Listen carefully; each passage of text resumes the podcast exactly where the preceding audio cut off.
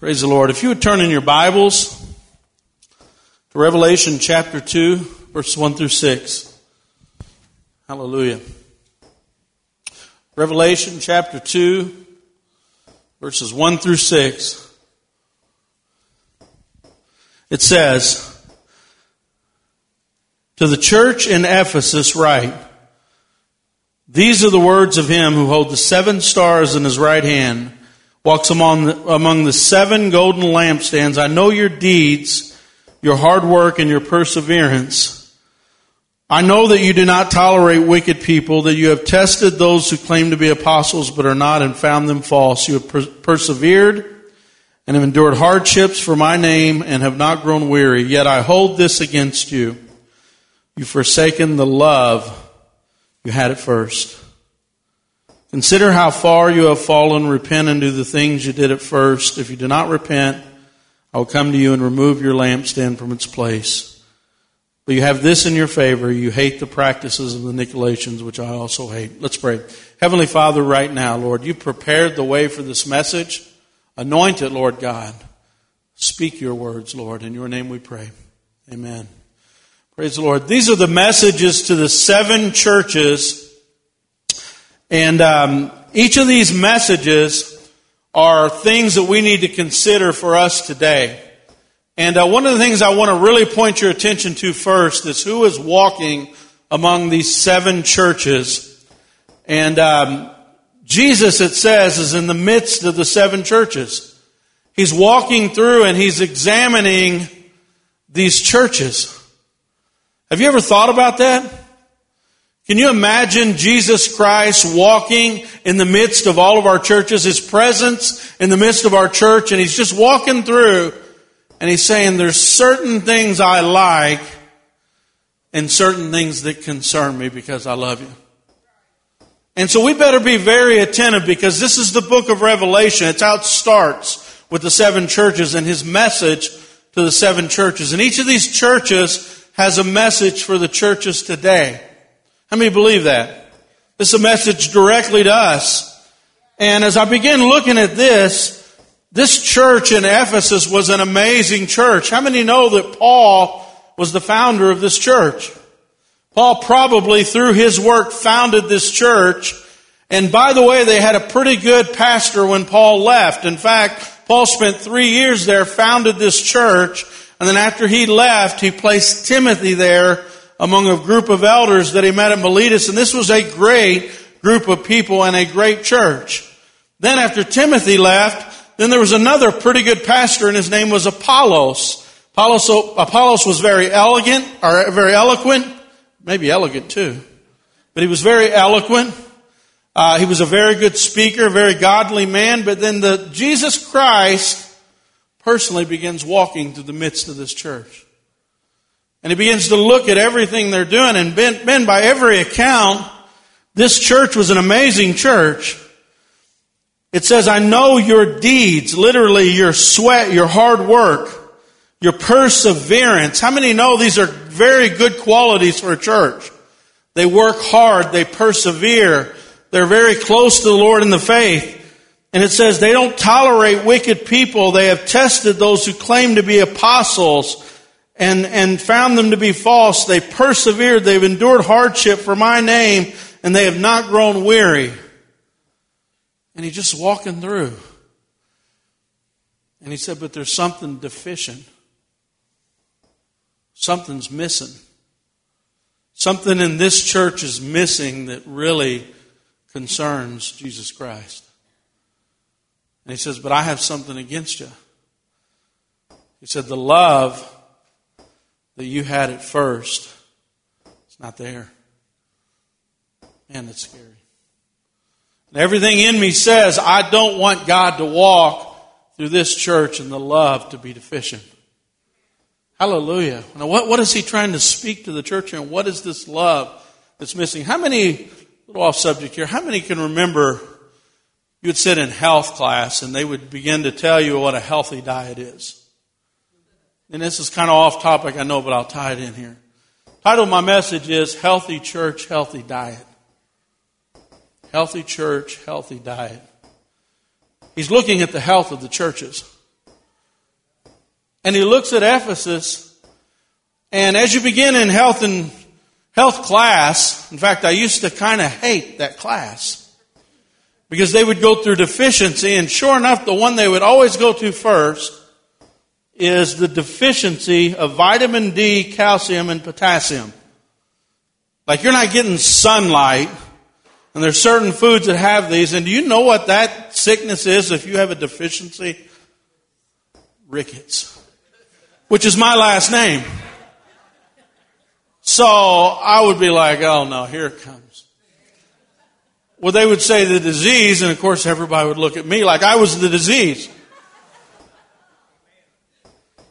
But I'd always have to point out it's one T. Clearly one, one T, I'm two T's, all right? Totally different than the disease. Amen. But you know, you can have a diet, and you can even have a diet of a lot of good things, but if you're deficient in vitamin D, it's going to cause havoc on your body. Let me give you a few others. Scurvy. Scurvy is caused by a vitamin C deficiency. It inhibits the production of collagen in the body, which is a structural protein that connects your tissues. If you don't have this vitamin, you will have decay of your skin, your gums, you have abnormal formation of the teeth, bones, inability to heal wounds, bleeding, and other effects on your body. And you see a lot of places where there's malnutrition and people begin to suffer in the body. Okay, I'm not even going to help you with the Holy Spirit here. You're going to have to hear the Holy Spirit. All right, something's happening in the body, and there are deficiencies that are causing the body not to function right. And I'm trying to give you a natural example because the Holy Spirit wants to speak to you what could be missing in your life, what could be missing in the church, what could be missing. If we don't get a hold of this, it's going to cause the church body to be in a, in a state of being degraded, of being destroyed, of being damaged, okay? Let me give you a few other ones here. Vitamin D deficiency causes osteoporosis.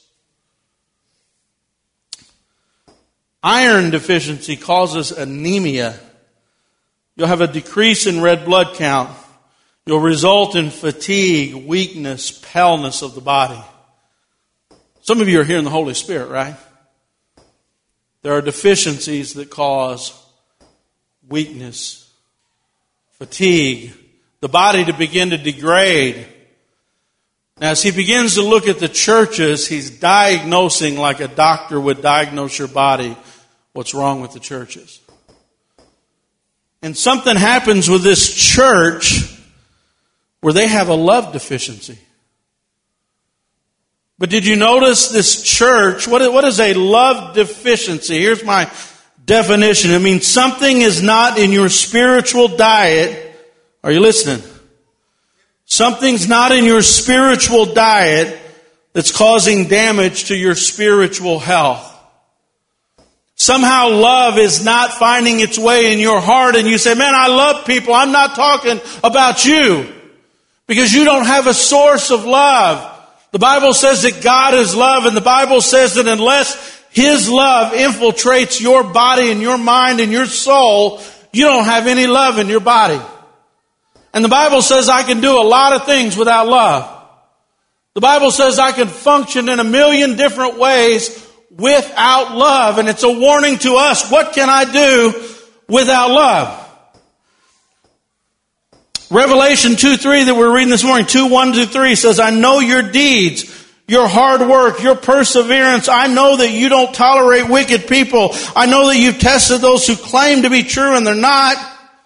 You persevered, you've endured, endured hardship for my name, and you have not grown weary. Do you see that they're doing everything right? They're doing all these things for God. They're doing all these works for God, but they're deficient in their spiritual diet. Somehow they're not receiving love, and by not receiving that love, they're in severe danger of their body being deficient of the most important thing. Then he goes to First Corinthians chapter thirteen. Some of you have heard of that chapter before. What's the odds of my messages on love this morning? The Holy Spirit's kind of set me up here. I love when, when that happens. And no, we don't talk. I talk to the Holy Spirit, but I don't talk to everybody that spoke this morning. Praise the Lord. It says, Paul says, and now I show you the most excellent way. This is the way we're supposed to operate when it comes to love, but what can I accomplish without love? It says, if I speak in tongues of men and of angels, but do not have love, I am only a resounding gong, a clanging cymbal. If I have the gift of prophecy. So here's somebody prophesying, speaking in tongues. Okay? It says, if I understand all mysteries of the Bible, how many are really one of those people that, man, I want to know every mystery that's in the Bible? And you're constantly, these aren't, how many know these aren't bad things? And so, well, I'm going to stop uh, speaking in tongues, or I'm going to stop uh, uh, uh, solving mysteries in the Bible, or I'm... God's not telling you to stop these things. He's saying you're you're able to do these things, these great things, and love's not finding its way in there. It's a deficiency. But you're doing so many things you think you have it, but you don't. So it goes on, you can solve all mysteries and all knowledge. And if I have faith that can move mountains, you can have faith that can move mountains and still not have love. You can still be love deficient. Not much more they could do without love, though. But without love, I have nothing. If I give everything that I possess to the poor and give my body over to hardship, that I may boast, but I do not have love, I have nothing. I mean, this person has given everything they have, given themselves over to persecution, hardship, everything, and you could do all that without love. Isn't that amazing? So this church is functioning in a, in a major way, but they don't have love. And so they're in danger of, of, of, of a love deficiency. And what's really interesting here is there are seven churches in Revelation, okay? There are two churches that are commended very highly, and nothing negative is said about these two churches. They have a balanced, healthy diet. They're full of love. One church is the Church of Smyrna. Church of Smyrna is a church that is very poor, very persecuted. In fact, you'll see some of these congregations around the world right now. You've probably seen some of those. And they don't have a lot of money. They have their faith in Christ. They don't have a lot of things going for them, but they are suffering. They're poor. They're on fire for God. And he recommends them highly in Smyrna. Somehow this persecution, somehow this poverty has protected them from losing their first love. And then there's a church called Philadelphia. The Church of Philadelphia in the book of Revelation is commended highly. There's nothing negative about Philadelphia. Philadelphia is the church, basically, where there was love. And every gift of the Spirit is in operation in Philadelphia, and they're doing mighty things. This is the missionary evangelistic church called Philadelphia. And somehow, because they were pouring their love out to the world that's out there, the missionary evangelistic church was somehow protected from this degrading of the body. They had everything that God wanted them to have. But then when the five churches are mentioned, here's what's really interesting. And there's lots of ways to interpret the, the churches of Revelation, but here's a real interesting one. These five churches give a picture of a body that is degrading slowly because they lost love. You begin in Ephesus. Ephesus is the first one that has something negative from the Lord. And the thing that God says about Ephesus, they had all the great men of God poured into this church their love. But Ephesus somehow is called the loveless church. Now be careful, because God's going to raise this church up to do great things for Him.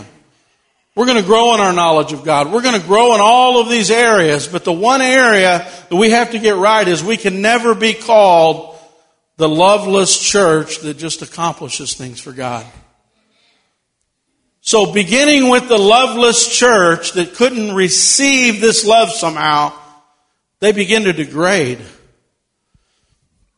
The next church you see in Revelation, Pergamum. Now I want you to see the deg- degrading of the church, because it starts off they lose their love. And then when they lose their love, Pergamum is what's called the compromising church. So when you begin to lose your love for God, it kind of shows you a downward spiral here. Now they become the compromising church. Listen to this.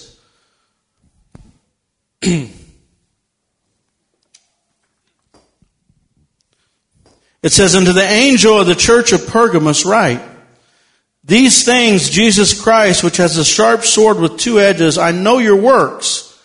I know where you dwell. You even dwell where Satan's seat is. You hold fast my name. You've not denied my faith. Even in those days where Antipas, Antipas was my faithful martyr who was slain among you where Satan dwells. But I have a few things against you. You have there them that hold the doctrine of Balaam, who taught Balak as a stumbling block to the children of Israel, to eat food sacrificed to idols, commit fornication. You also have them that hold the doctrine of the Nicolaitans, which thing I hate. Repent, or I will quickly come to you." This is a Jesus that loves them. But you notice the first group, they hated the Nicolaitans, which was a good thing in their favor. Now they've drifted from no longer do we passionately love Jesus Christ, but now they're beginning to believe the doctrine of Balaam. What was the doctrine of Balaam?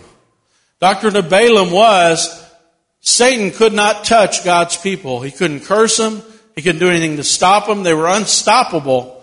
God had his hand upon them and nobody could stop them. And then by the counsel of a false prophet, he said, I know how you can stop them. Make them compromise. If you make those people compromise, then God's blessing is not going to be upon them.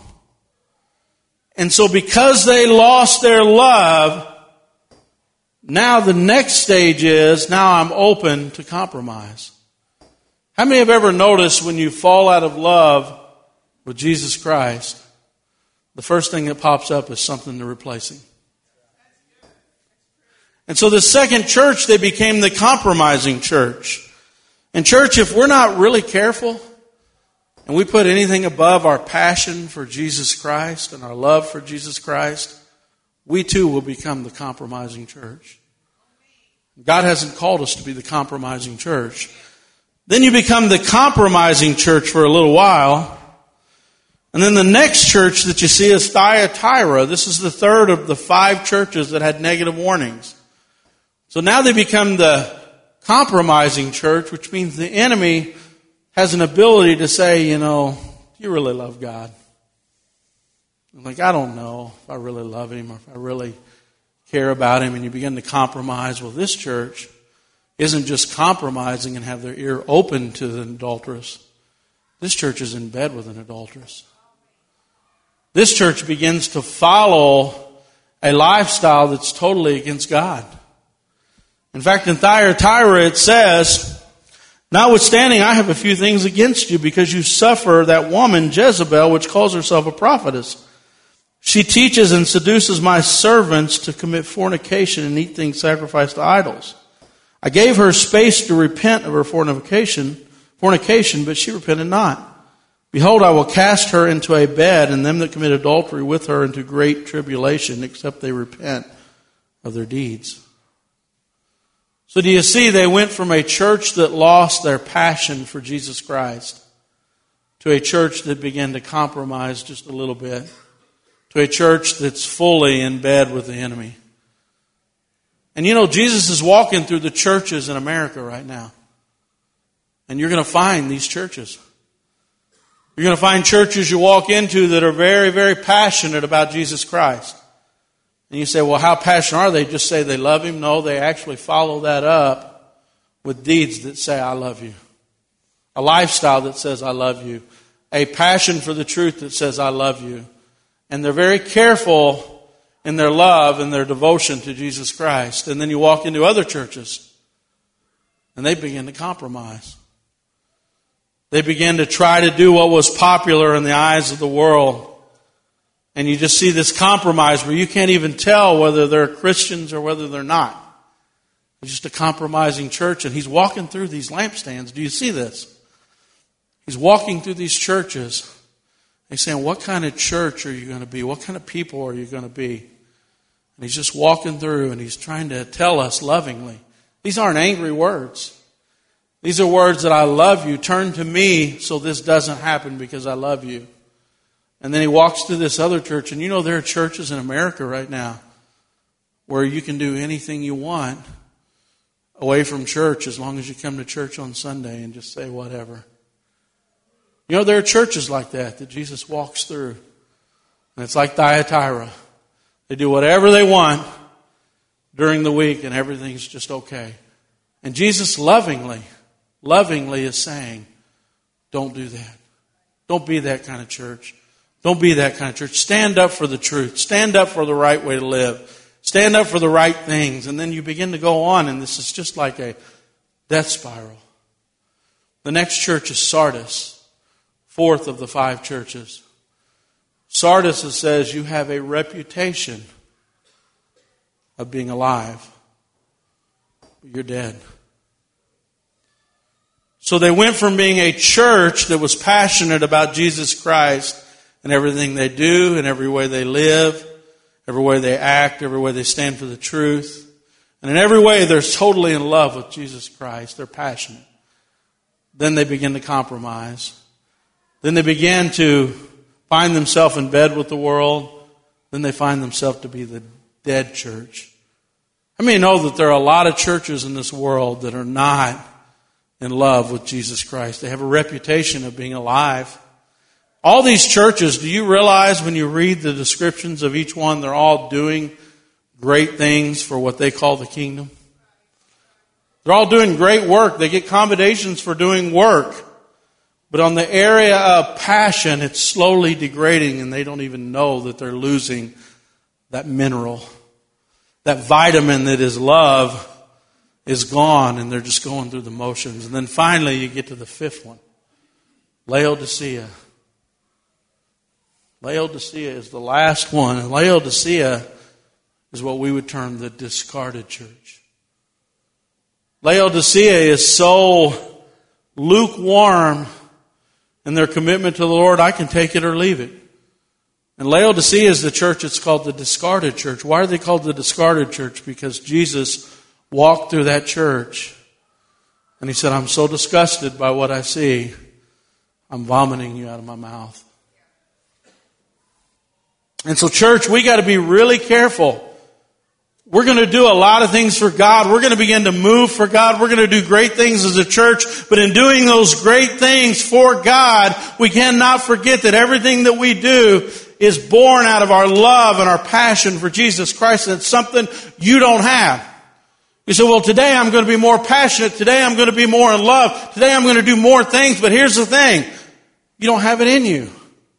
Just like these minerals in the body, you have to find the right food to eat to get that mineral. You know, if it's vitamin D, you better go get some sunlight, maybe get some tuna, get something that has vitamin D in it. Find out where your deficiency is at. If it's vitamin C, you better go find something with vitamin C in it. If your problem is love and you're degrading and your love for God is growing cold, you better find out where can I get it.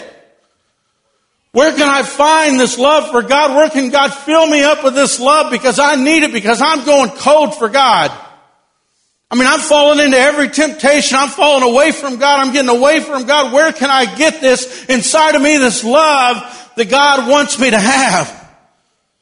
So where do you find this love? Praise God. Listen to this. Ephesians three seventeen and nineteen, Paul says, I pray that you, being rooted and established in love, may have power together with all the saints to grasp how wide, How long, how high, and how deep is the love of Christ? And to know this love that surpasses knowledge, that you may be filled with the measure of the fullness of God. Here's another one. The source of this critical nutrient. How can I know? You got to know about the love of God. Paul said, I'm hoping that you can be established and rooted in God's love so that when God's love begins to grow in you, you'll begin to understand how wide it is. Like, how wide is God's love for me? How deep is God's love for me? How high is God's love for me? How deep is it? And God wants you to know, God wants you to be able, inside of you, this love needs to begin to grow that He had for you. And if it doesn't grow in you, If you do, if you have a deficiency of what God's trying to put in you, you can't live this life. You can't be obedient to any laws that God has. You can't be obedient to His Word. You can't overcome temptation. This love has to grow in you. And how does it begin to grow in you? And church, hear me today. You've got to have this love growing inside of you. You say, man, I don't want to love. I don't want that love to grow in me. It has to grow in you for you to serve the Lord. In fact, in do you notice in First Corinthians thirteen, they're trying to operate in the gifts of the Spirit. He's like, let me show you the more excellent way. Without love, you can't even do any ministry. You can't live for me. You can't do anything without this nutrient inside of you. Number one, how to receive this love. First Peter two, nine and ten says, but you are not like that because you are a chosen people. You're my royal priest. You're a holy nation, God's very own possession. As a result, you know, or you show others the goodness of God because He called you out of darkness into the wonderful light. Once you had no identity as a people. Now you are God's people. Once you received no mercy, now you have received God's amazing mercy. The first step to receiving this nutrient in your life is you've got to learn to be accepted and chosen by God. How many have ever been in a sporting event and they're saying, hey, let's pick up teams, dodgeball. Let's pick up teams. And so you're there and you're like, oh man, I hate being chosen. It's just stressful. And everybody's standing against the wall, and they pick the first one, they pick the second one, they pick the third one, they pick the fourth one, they pick the fifth one. And you're still there. And sometimes in life, how many know we carry that rejection with us? You weren't chosen by mom, you weren't chosen by dad, you weren't chosen by the kids on the sports team. But now God says you are a chosen people, you are a royal priesthood. God chose you. And somehow, in order to receive God's love, that's the first thing I have to understand. There's a thing in this world called self-esteem. And there's millions of books written about self-esteem. But today, in order for you to receive God's love, you've got to be enriched with spiritual esteem. If you don't have God's spiritual esteem, you have to be esteemed highly. You have to be greatly favored. You have to be loved by God. And if you can't receive His love for you, you can't get love poured into you. And when you begin to receive, when you begin to say, yes, He died for me. With all of my sins, all of my shortcomings, all of my failures, You died for me. You don't hold my sins against me. You love me no matter what. The message this morning was He's got a cord and He's not letting go. He loves you. He esteems you highly. You're valuable. You're a daughter. You're a son. You're this apple of His eye. You are His favorite. And if you don't receive that, the Bible says you have to have faith in Jesus Christ that He loves me and He has a plan for my life. And God's saying today, receive my love. And if you can't receive His love, then it's not going to be found in you. You say, well, what happens if I can't receive it? You're going to work. You're going to work really hard. And you're going to you're going to try to earn it. You're going to do it the way you did with mom, the way you did with dad, the way you did with the sports team. I'm going to try to earn God's love, earn God's love, earn God's love. And God says, no. You can do all the work in the world. You can give your body to be burned. You can be a martyr. You can sell everything you have to try to please me. And God says, I love you without any of that. And until I receive His love inside of me, when it hits me finally that God loves me for who I am, God died for me, His grace is that amazing. The more amazing God's grace is, the more I love Him. The more I love Him, the more I want to pour it out to other people. The more I love God, the more I want to pour it out on other people. And so God's saying is, receive my love. And you also need to receive your value. Value is what you'll pay for something. In fact, how much would you pay for a piece of cardboard? I wouldn't pay much for a little piece of cardboard, but if it were a baseball card, it was rare, somebody will pay a lot of money for that. So the value of the piece of cardboard is what people are willing to pay for it. That piece of cardboard is more valuable than a piece of cardboard that's just laying around here. So what did God pay for you? He exchanged His Son's life for you. Jesus willingly gave His life to show you your value. And you're going to say, I don't want it? Your value is extremely high. Unless we understand our value, how will we ever be esteemed? Paul was trying really hard.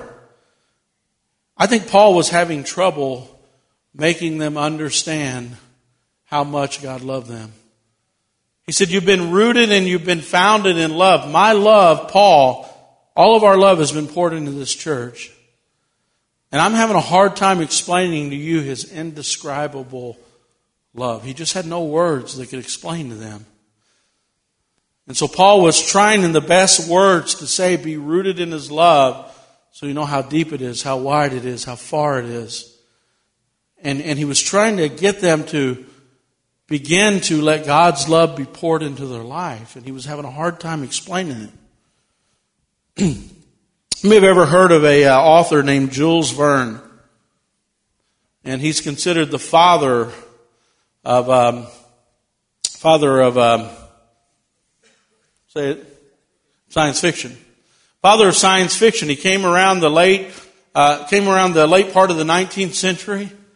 And he started writing about things that people hadn't seen before. Like submarines before they were invented with this strange power to go deep into the ocean. And people's minds were blown. I mean, he was writing about nuclear power. He was writing about air flight before air flight was there. And he was trying to describe something that captured people's imagination because they couldn't even imagine. And this is what Paul's doing. Paul's way ahead of these people. And he's saying, if you'll get a relationship with Jesus Christ and you will receive Him into your heart and be rooted in love, it'll change the way you live your life. It'll, it'll, it'll give you humility. It'll give you a sense of God's love, and it'll give you something inside of you that can be poured out to a dying world. So Paul was trying to make them understand this.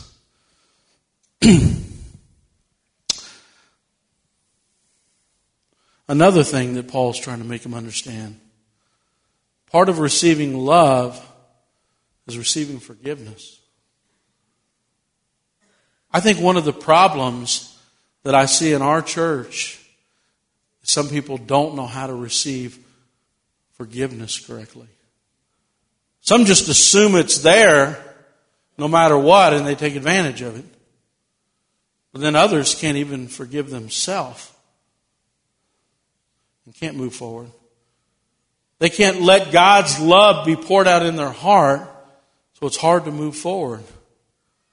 Another part of God's love is that I am called. How many know you were chosen for a purpose? God's called you. His love is filling your heart. How do I know when love, God's love has been poured out in my heart?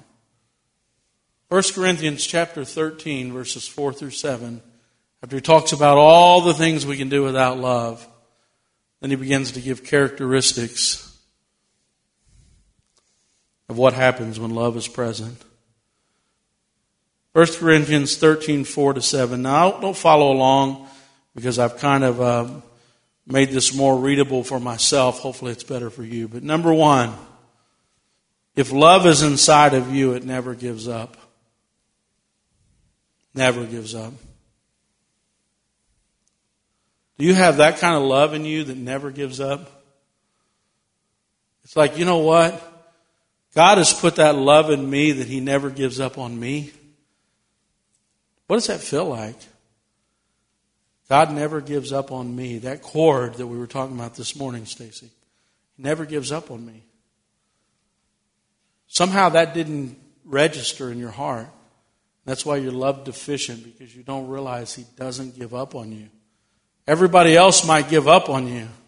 How many know everybody, even your mom and your dad, can give up on you? But He never gives up.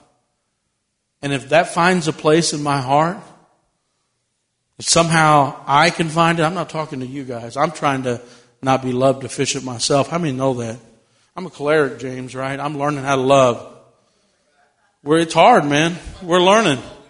We're learning our, our personality type. But God wants it to find a place in us where we never give up on people. Man, I want it.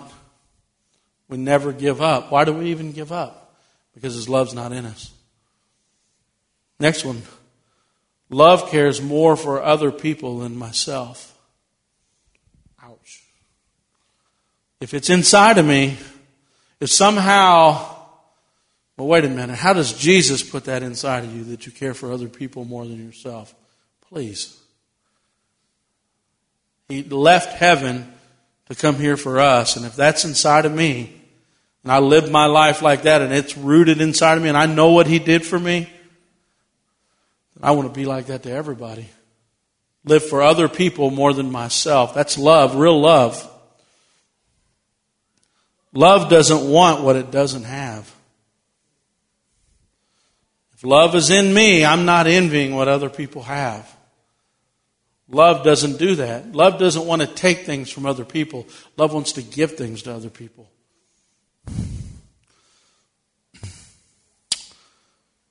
Love does not strut around and proud. Look at me. Look at me. Look at me. How much of our life do we spend, look at me? Love doesn't do that. So if love is in me, not about me anymore. I don't spend all my time thinking about me all the time, because love's in me. How many of you think the world would be a better place if people weren't so self-absorbed? And God wants that to root in us, because Jesus wasn't self-absorbed. Love doesn't have a swelled-up head. Well, Pastor, you got a pretty big head. Yeah, I do, but I'm not talking about that. How many know that you can, we're called to have more knowledge of Jesus Christ, more knowledge of His Word. But if what we're doing is getting more knowledge of God that swells our head up and doesn't swell our heart up, we we might as well not be studying. Because everything that we study is to swell our hearts up, not our heads. You can spend a lifetime swelling your head up, and your heart can be tiny and cold. The Pharisees are a good group that did that. Their hearts never swelled up with love, just their heads. It doesn't force itself on other people. Love doesn't. Love doesn't always say me first. Love doesn't fly off the handle. All around love is the patience thing. The patience thing. So if we're going to be loving people, we're not going to fly off the handle. We're going to love people. Well, these are hard, aren't they? Love doesn't keep score of the sins of other people. It tries to help other people. I mean, no, some people keep the score. Let's the next one. It doesn't get happy when other people fail. Love doesn't get happy when other people fail. Love takes pleasure in the truth. You say, well, you're loving me by just letting me get away with what I'm doing. Did you just hear what I said about the degrade of the church? I'm loving you when I help you not be degraded as a body. When I love the truth so much, I'm willing to confront it. I'm willing to not just confront it in an angry way. How many know that's not love? But it's doing it in a way that says, I love you. I want you to do well in the Lord. Praise the Lord. Love never gives up. Love never loses faith. Love is always hopeful. And love endures through every single circumstance. Praise the Lord. Stand with me this morning. But let's pray.